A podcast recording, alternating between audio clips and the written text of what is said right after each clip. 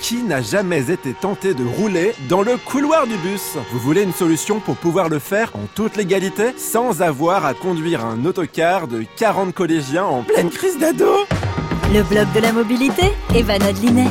Il est frais mon décret, il est frais Tenez-vous bien, l'État autorise depuis la fin de l'année dernière les scooters et les motos à rouler sur les voies de bus et de taxis. Attention, montagne russe émotionnelle, le décret concerne uniquement les deux roues électriques ou roulant à l'hydrogène. Clairement, ça ne concerne pas grand monde. Mais c'est une façon d'encourager le développement de ces petits engins et d'améliorer la qualité de l'air de nos villes. Pour une fois que les politiques sont en avance sur leur temps, hein, hein mais qui a dit ça? En avance, euh, oui et non. Bien que le marché du scooter électrique ne décolle pas trop, les sociétés de deux roues en libre service, elles, sont déjà en plein essor. Chez City Scoot, à Paris et Nice, on peut louer son scooter à la minute, sans abonnement et sans engagement. Simplement en trois clics sur son téléphone. Lime, le loueur des trottinettes vertes qui envahissent les trottoirs, vient aussi de lancer son service de scooter électrique à la demande. La preuve que le secteur est porteur. Il faut dire que le deux roues, c'est un bon compromis entre le vélo et la voiture. Envie de mobilité verte sans faire d'effort, le scooter électrique est fait pour vous. Prêt pour un second tour de nos montagnes russes émotionnelles?